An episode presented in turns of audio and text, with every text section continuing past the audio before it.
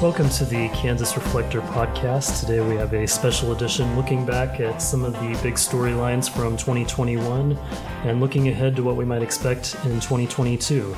I have our senior reporter, Tim Carpenter, and our opinion editor, Clay Wirestone, here with me. I'm the editor in chief, Sherman Smith. Let's start with the tax battles that raged throughout the year in the legislature and in politics. Tim, why don't you start us off with the high points. Yeah, let's just look back at what kind of occurred in some of the major points in 2021.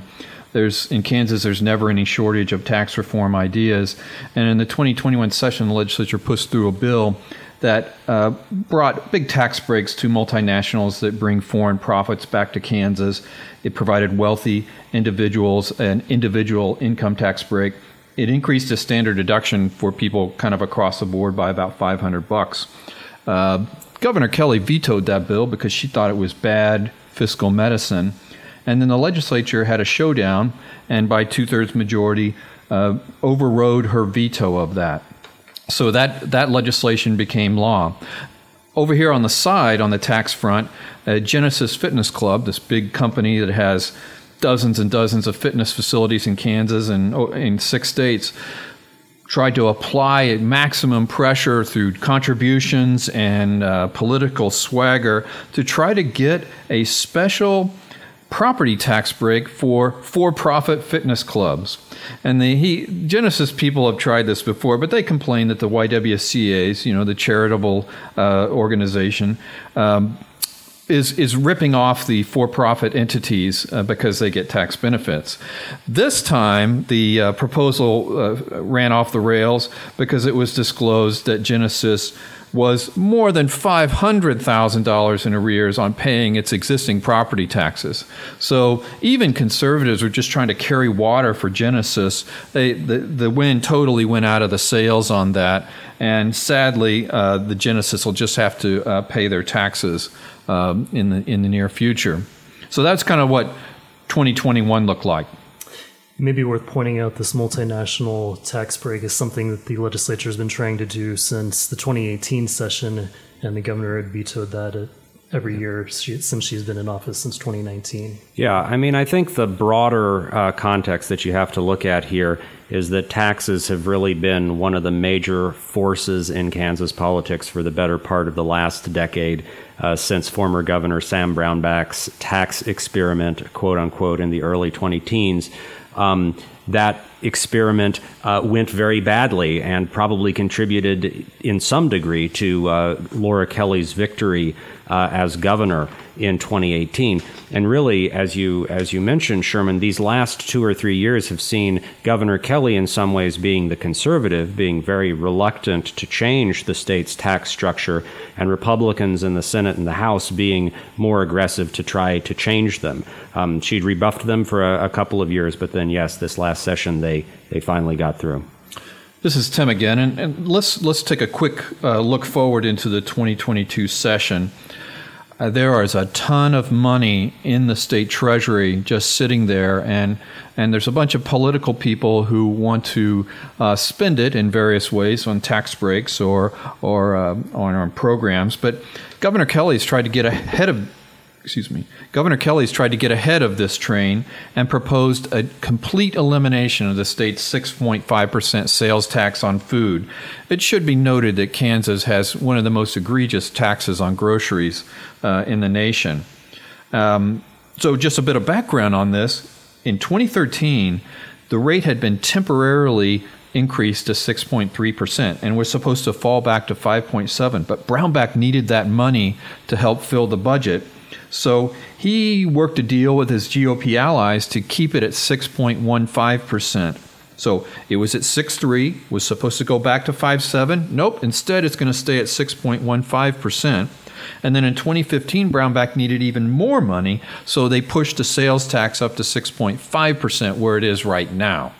The climate has, has changed so significantly since then because we're actually looking at something like a $2 billion surplus if nothing changes right now and the food sales tax has almost you know, universal support for getting rid of this. Uh, the governor's likely opponent next in this 2022 governor's race, uh, Attorney General Derek Schmidt, has also embraced getting rid of the food sales tax.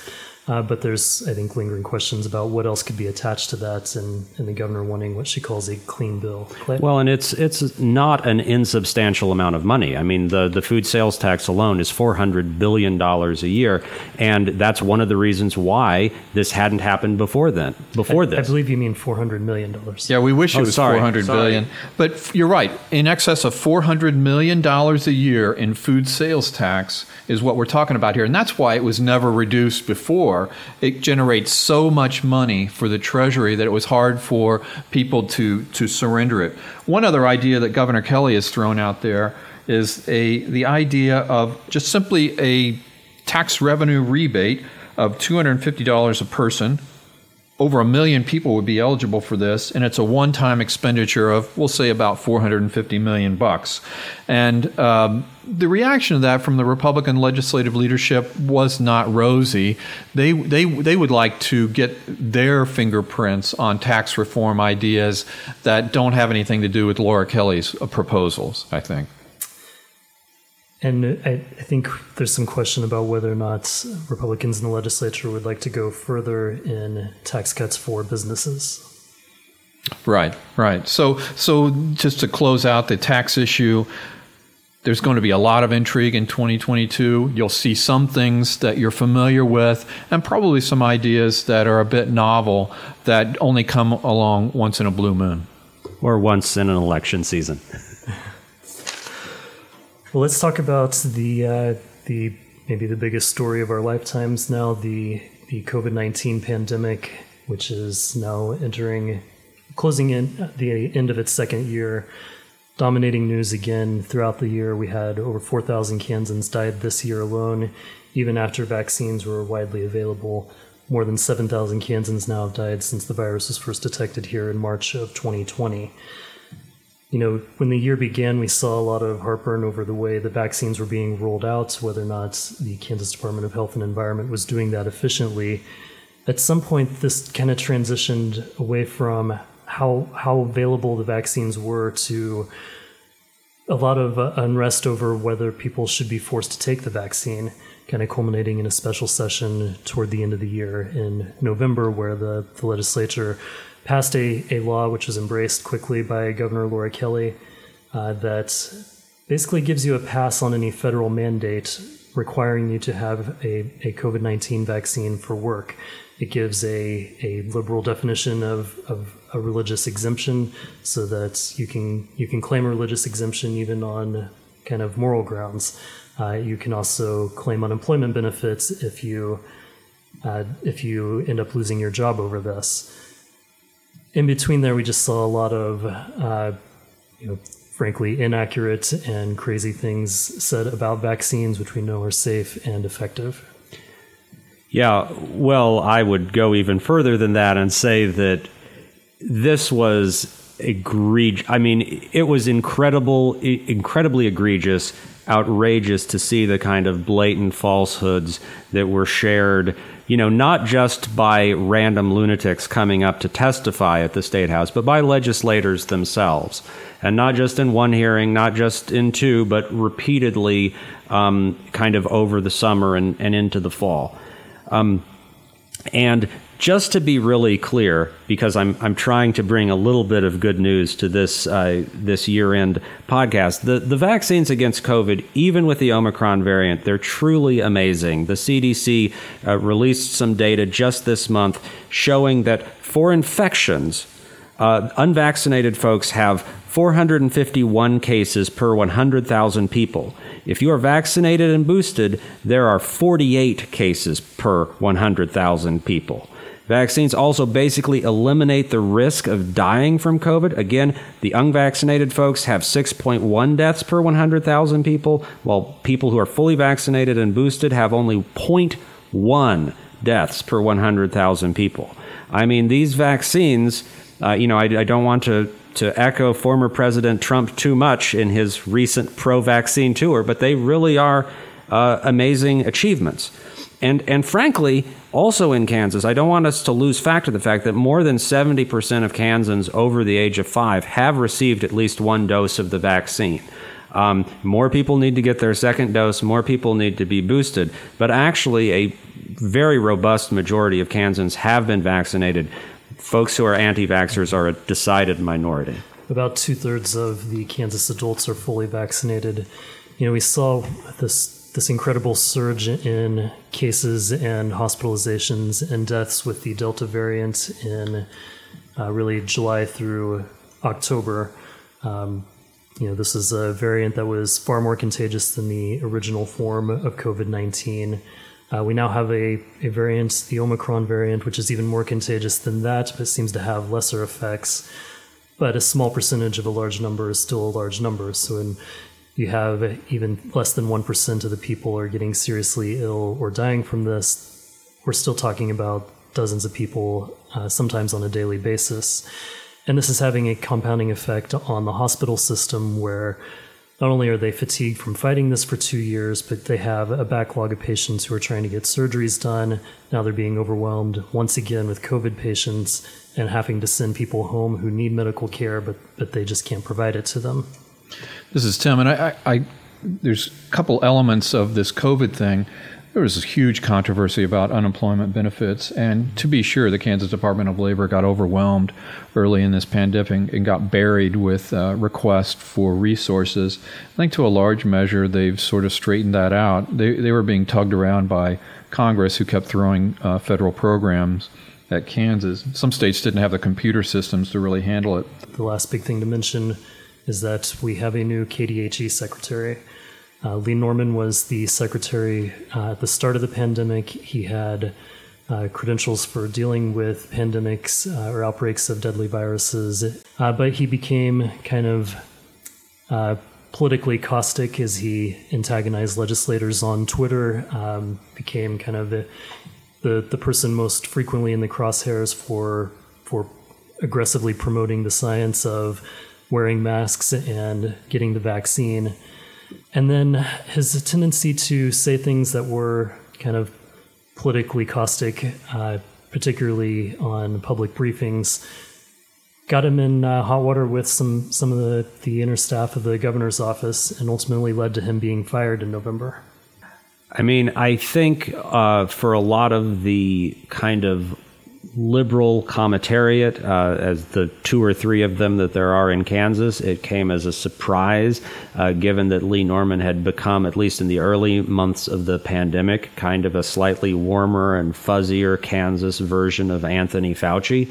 But I think there is a point at which Governor Kelly's staff decided that they were going to try to figure out a way to deal with COVID that was very forward looking, that was not as much about lockdowns or restrictions or mandates as much as it was about economic development and how we rebuild and how we move forward. And at that point, I think they felt like their messaging and what was coming out of uh, the KDHE secretary's mouth was not always the same thing. And so they decided to move in a different direction. He was fired as I was preparing to report on emails I obtained in which the, the chief of staff to Governor Kelly, Will Lawrence, uh, had basically instructed him to stop making public appearances altogether. Uh, had expressed frustration with him not being able to stay in his lane and just address the science and, and not get baited into answering these more politically charged questions. Uh, Norman's a kind of guy, doesn't matter what you ask him, he's going to give you an answer on it. And make no mistake, people who are in the journalistic community enjoy folks like that very much. We, we wish there were more of them. Uh, people who are in the political uh, community find them a little harder to deal with. Let's move on to the next topic, which is abortion and an amendment that could dramatically change the the way this is governed in Kansas. Yeah, so on August 2nd, Kansas primary voters will decide whether women have a right to abortion under the Kansas Constitution. There's a proposed amendment, and it's a response by the Kansas legislature to a 2019 decision by the Kansas Supreme Court. In that case, the majority found the state's Bill of Rights included a right to bodily autonomy. Layman's translation is women can get an abortion in Kansas. But if the amendment passes, it will mean nothing in the state constitution offers women that right to an abortion, and all laws on the subject will be made by the anti abortion legislature. So it's going to be interesting to see how, how the vote turns out in the August primary. A couple of uh, points on this, and I'll, I'll throw it to you, Clay. One is this date was chosen deliberately because it's a date where uh, you know, anybody can vote on the amendment, but typically the, the turnout is just the registered Republicans and registered Democrats, and the registered Republicans hold an enormous advantage here.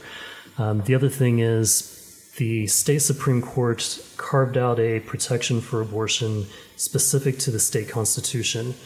And that means that even if the federal Supreme Court were to strike down Roe v. Wade, as they very well could uh, before August, there would still be this protection under the state constitution, depending on the outcome of this vote.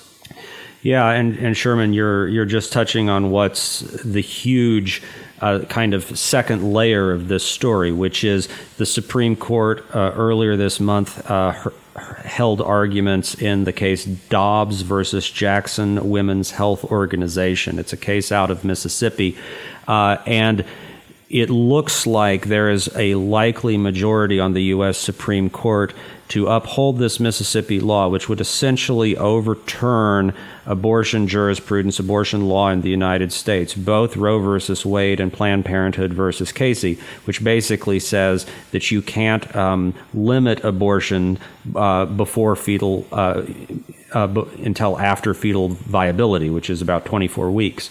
Uh, Mississippi set their limit at 15 weeks. And, and, pretty much once you say that fetal viability isn't the, the, the, limit, then, you know, who knows where states may, up, may end up uh, setting that, that limit.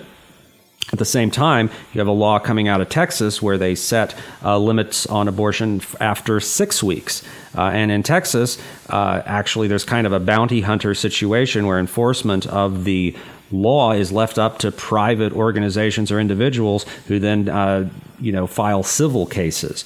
So both of these things are in the mix. The supreme court's ruling uh, on that mississippi case is expected by the summer. So literally you could be having this vote in kansas uh, while the entire framework for legalized abortion in the united states uh, has disintegrated um, so it's it's going to be very intense, and depending on what happens in the vote here in Kansas, that then could really affect what happens in the governor's race in the fall as well. Just want to make two quick points.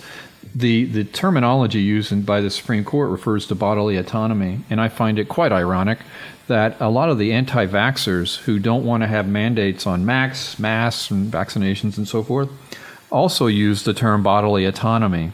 But the irony is, that the people who don't want a vaccination uh, based on bodily autonomy want to they want to stop abortion.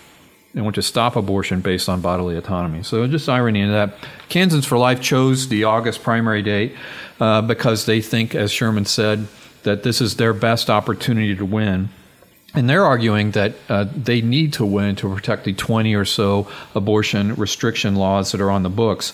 The skeptics of this amendment say that it's just plain wrong to place human rights up for a popular vote, uh, the whim of the voters of whoever shows up at the ballot box in August. There's a set of dominoes here that, that could fall where the, the federal Supreme Court strikes down Roe v. Wade voters in August decide that there's no protection for abortion in the state constitution, and then it, it clears the path for the state to make abortion illegal. Mm-hmm. And that would make the governor's race perhaps a referendum on this issue in November. And to also be clear, when this uh, amendment was being voted on last session, this was what advocates of the amendment said explicitly wasn't going to happen. It was, oh, we're just going to whatever the federal laws are, whatever the federal limits are. But I mean, actually, this is all part of a coordinated strategy, in my opinion, that you see in, in Kansas and nationally uh, that ultimately could limit uh, abortion access quite severely. Let's move on to our next topic, which is an issue that I try to follow closely here in Kansas, which is the foster care system.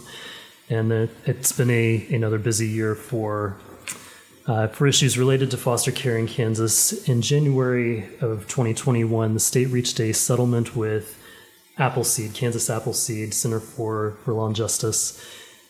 And the significance of that is the state now is, is going to be required by a federal judge to meet certain benchmarks within the foster care system. They're going to have to make improvements uh, in you know how often children are moved from one location to the next, um, other metrics along those lines. Uh, but there are a lot of issues in, in foster care. There's the the need for a child advocate that Kansas Appleseed and others have pushed for several years. Uh, finally, moved to a point where a, a, House committee advanced this bill that would have created a child advocate that would report directly to the legislature. And the idea is that they could issue reports on how the foster care system is doing and anybody who has concerns or complaints about what's happening in the foster care system on behalf of these children could go to the child advocate and they would have unique powers to investigate. Uh, and the idea is to keep this separate from the the governor's administration, which also oversees the foster care system, so that you would have an independent voice. Uh, the Senate then came in with a competing plan that would have placed the child advocate directly under the attorney general, and that was seen as this kind of politically motivated idea where the attorney general could use this as a weapon to embarrass the governor during an election campaign, uh, knowing that those two would be facing off this year. So that imploded the entire debate. They couldn't agree on anything, and it died until the governor then, a couple months ago, decided she would create this with the stroke of her pen and place the child advocate directly under her administration, under the Department of Administration, uh, which angered a lot of legislators because now you have a child advocate who's reporting directly to the governor on what the governor's system is doing wrong. Uh, and I think, you know, right now Republicans are, are crying foul. I think if we had a a different governor, then Democrats would be crying foul. Uh, and it's an issue that's going to have to be resolved in this upcoming session, I believe. Uh, we also had uh, a lot more information revealed about the, the depth of uh, financial misconduct or mismanagement at St. Francis Ministries, that's the largest foster care provider in Kansas. Late last year, we learned that the, the former CEO, Robert Smith, had uh, been accused of using his uh, company credit card for a lot of personal expenses and making a lot of risky investments. More information came out recently in a state of Kansas audit that that confirmed what other investigative reports have found, which is that you know he he funneled ten million dollars or more to uh, an acquaintance who was running an IT development system that never really materialized in the way they thought it would, actually crashed and wiped out their financial records. Uh, he had also kind of funneled some cash to his wife running an operation in El Salvador. He spent tens of thousands of dollars on Chicago Cubs tickets in this scheme to try to uh, scalp them on the secondary market and make a profit and then just hundreds of thousands of dollars in personal expenses on first class air flights, yeah, traveling to Ireland and England and places that had no no apparent business purpose. Uh, spending money on everything from his local liquor purchases to limousines to iTunes purchases, uh, video streaming, you name it. Um, Sherman, if I could yes. just interrupt there, my level of outrage after just listening to you to recite the facts of how the privatized foster care system in Kansas is screwed up, it is just an outrage. The, the state of Kansas takes these kids, they are wards of the state. We owe it to these children to do it right. And it doesn't really matter to me whether it's privatized, I guess, or run by a state agency. This must be done right. And the thing that always puzzles me is why politicians don't care enough about it. To that point, you know, the state of Nebraska recently canceled the contract with St. Francis because their performance has been so bad in Nebraska. But if you actually look at their their performance in Nebraska and compare it to Kansas, they're they're doing worse in Kansas in terms of caseloads and some of the other metrics that you can judge them on. Um, caseloads meaning the the number of children who are assigned to each social worker. And it's curious to me that there's extraordinary outrage in Nebraska that would force them to cancel the contract.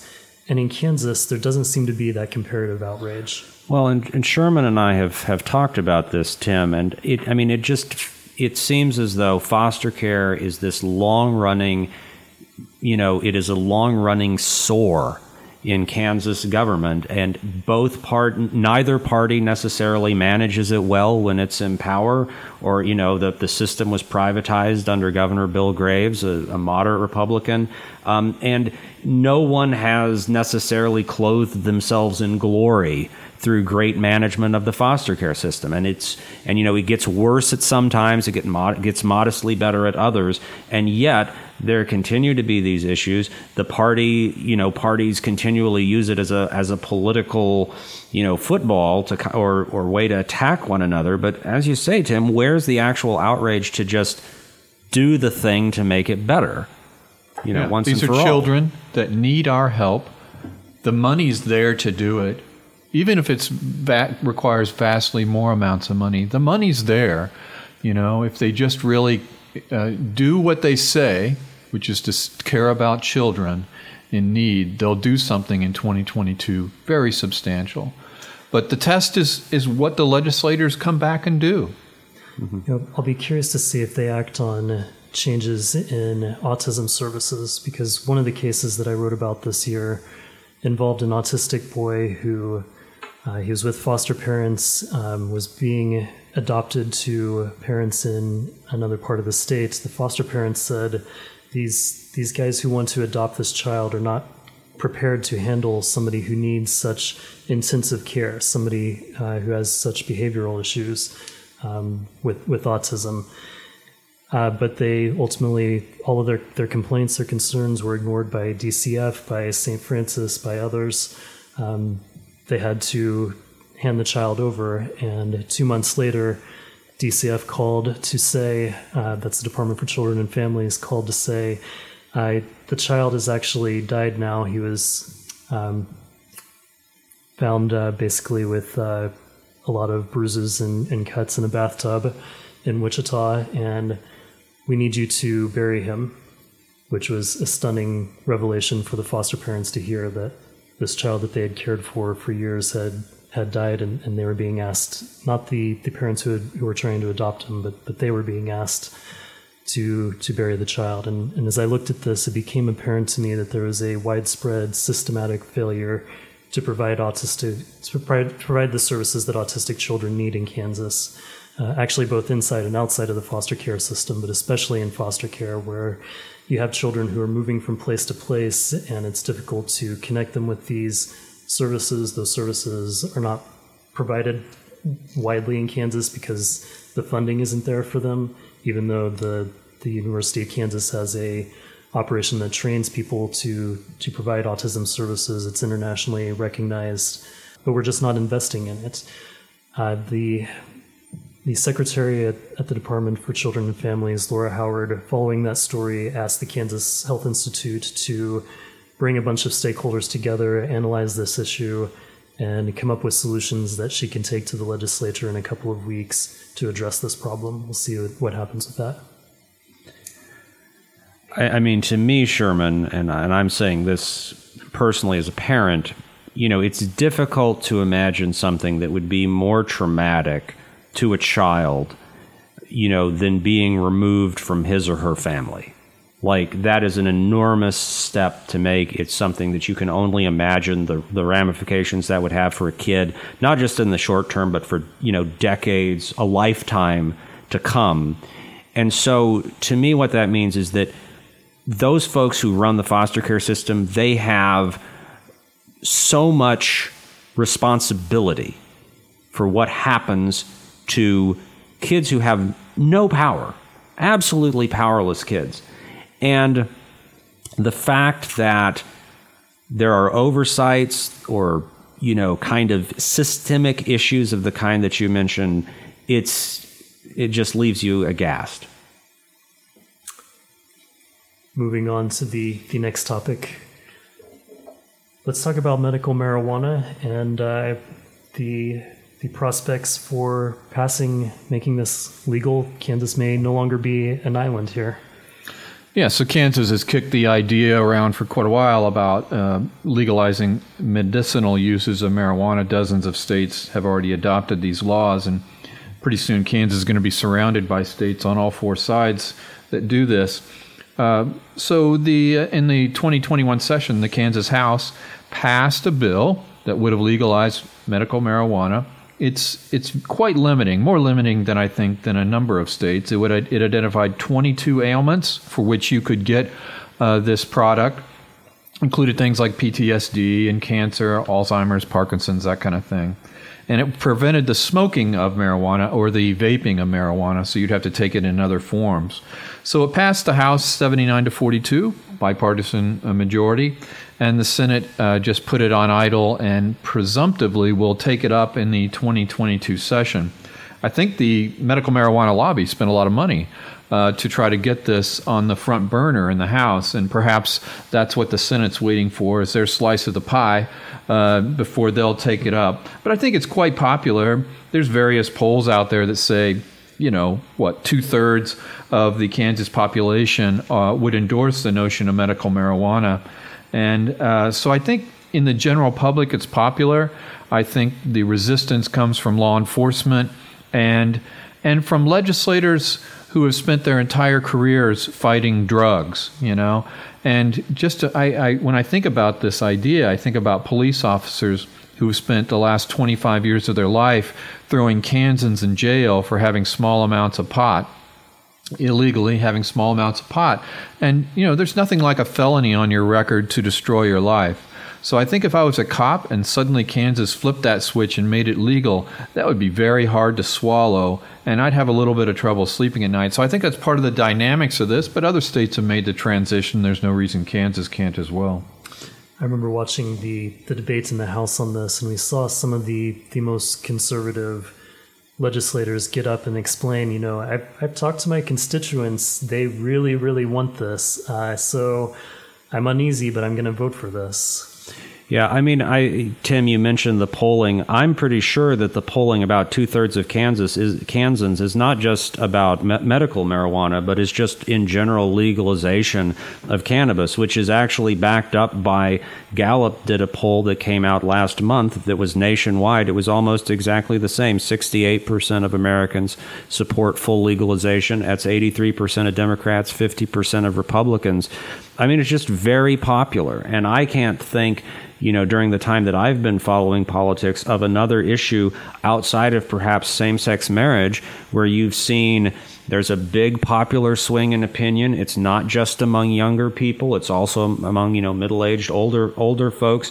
And it's because Kansans, you know, they see what's happening in Colorado, they see what's happening in other states. They know that uh, pot is available and, and legal in a lot of other places. And, you know, and the, the world hasn't ended in those other places, too. So, I mean, I think there's actually a big political opportunity for someone as you know some big benefits for whoever can actually get this across the finish line. Mm-hmm. should be mentioned that governor kelly said she'd sign such a bill if it if uh, if it, she i think she used the term reasonable uh, that she would sign a bill. And and you're right I, about the uh, recreational use of marijuana. You know that's a big step for some even conservative republicans but the public is asking for this. And if these politicians are going to listen to their constituents, they'll vote a certain way. You know, the governor at, at one point had proposed legalizing marijuana to pay for Medicaid expansion. And I think it's an interesting political dynamic. If the Senate fails to to make this into law, the governor is on the record supporting legalization of, of marijuana in, in some capacity. That would benefit her in a gubernatorial campaign where Derek Schmidt maybe as a the chief law enforcement officer in Kansas maybe is a little less enthusiastic about it. We have one one more topic to discuss here, and that's critical race theory, which kind of feels like the, the or what's referred to as critical exactly. race theory. It's you know we we think it's something else. I was going to say it feels like the flavor of the month, uh, sort of political weapon uh, to to mobilize a you know base of voters who who tend to vote for Republicans uh, reminds me of the defund the police movement a couple uh, years ago, actually just last year, um, where Republicans seized on uh, this uh, this kind of a key phrase. You know, I think if you talk to the average person inside or outside of the the state house, they would would struggle to define critical race theory. But it basically, as as you say, Tim, has come to mean anything that conservative people don't like. White conservative people particularly don't like. Not exclusively white. Representative Patrick Penn, a black legislator from Wichita, has been a champion for banning critical race theory. Uh, he and others have proposed uh, introducing legislation that would make it illegal to teach critical race theory in public schools. Of course, critical race theory is not being taught in public schools. Can you, one of you guys want to define that? So I believe I looked this up before before the, the podcast today. I believe in its formal definition, critical race theory is a college level framework of understanding how racial disparities are perpetuated in the legal system. And so, in other words, by various laws or various kind of institutional structures that may not say, you know, black people can't do this, only white people can do this, but through other kind of subtler ways um, enshrine discrimination. And so it's kind of a high level theory in that way. Uh, that has then been, you know, just those initials, CRT, people don't even say the full critical race theory a lot these days, have just become kind of an initialism, you know, used to mean whatever you like. Don't, what we're talking about here, I think, is that there's a belief that racism has become part of the superstructure of American society. And we're not the only country that has this problem. And I think what some people are asserting is we shouldn't be focusing in our public schools uh, about our, our, the racist past in America, the racism of today. Uh, allegedly, it's making kids uh, disturbing their mental health. Um, I think there's nothing better than talking about it in schools and in coffee shops and churches and anywhere else to see if we can maybe talk our way through these racial problems and get over this massive hump. The way it's described in a, a couple of hearings here recently by legislators, you know, I, I just have a hard time reconciling the way they talk about critical race theory as they think it's happening in public schools with what is actually happening in public schools. We heard Representative Kristey Williams, a Republican from Augusta, say, you know, there, there are children who are being told that you're either the oppressed or the oppressor. And she says, you know, just think of this poor little white girl who's being told that she's responsible for all the bad things that happen to black people. And I, that, that is just absolutely not how this is being framed in, in public schools. It could be true that uh, quacks are selling curriculum to schools to, to, to, you know, to figure out a way to talk about public education and racism.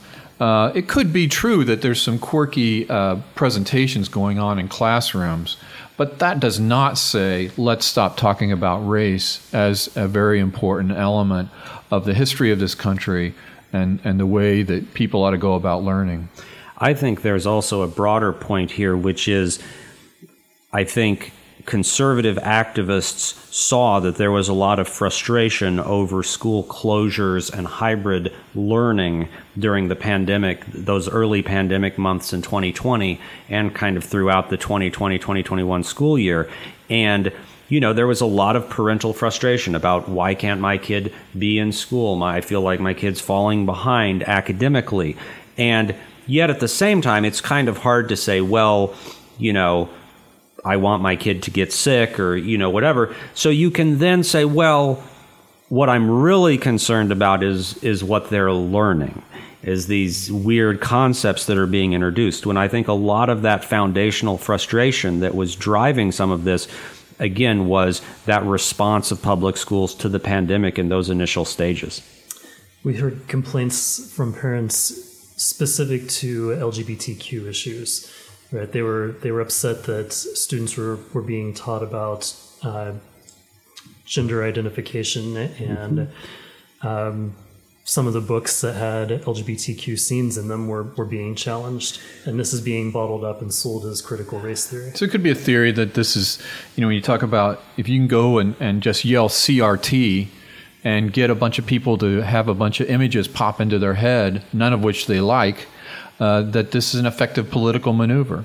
So that would be uh, the notion that, that some of this has uh, is really grounded in political uh, vote moving.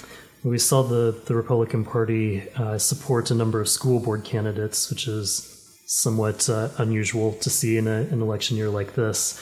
And it, it certainly was effective. It was almost like a test balloon to see how effective critical race theory could be. And we saw a lot of school board candidates who I think in, in past years would have been uh, seen as, as long shots who won easily. And former Trump advisor Steve Bannon has actually been very vocal on his podcast and encouraging people not just to run and um, win, you know, kind of small bore local election style races, but to actually run for school board and to see that as kind of the next frontier in kind of a broader political cultural battle. It's hard to believe that we're so close to the start of another legislative session. It begins January 10th. We'll be there to cover everything that's going on. Thank you for listening.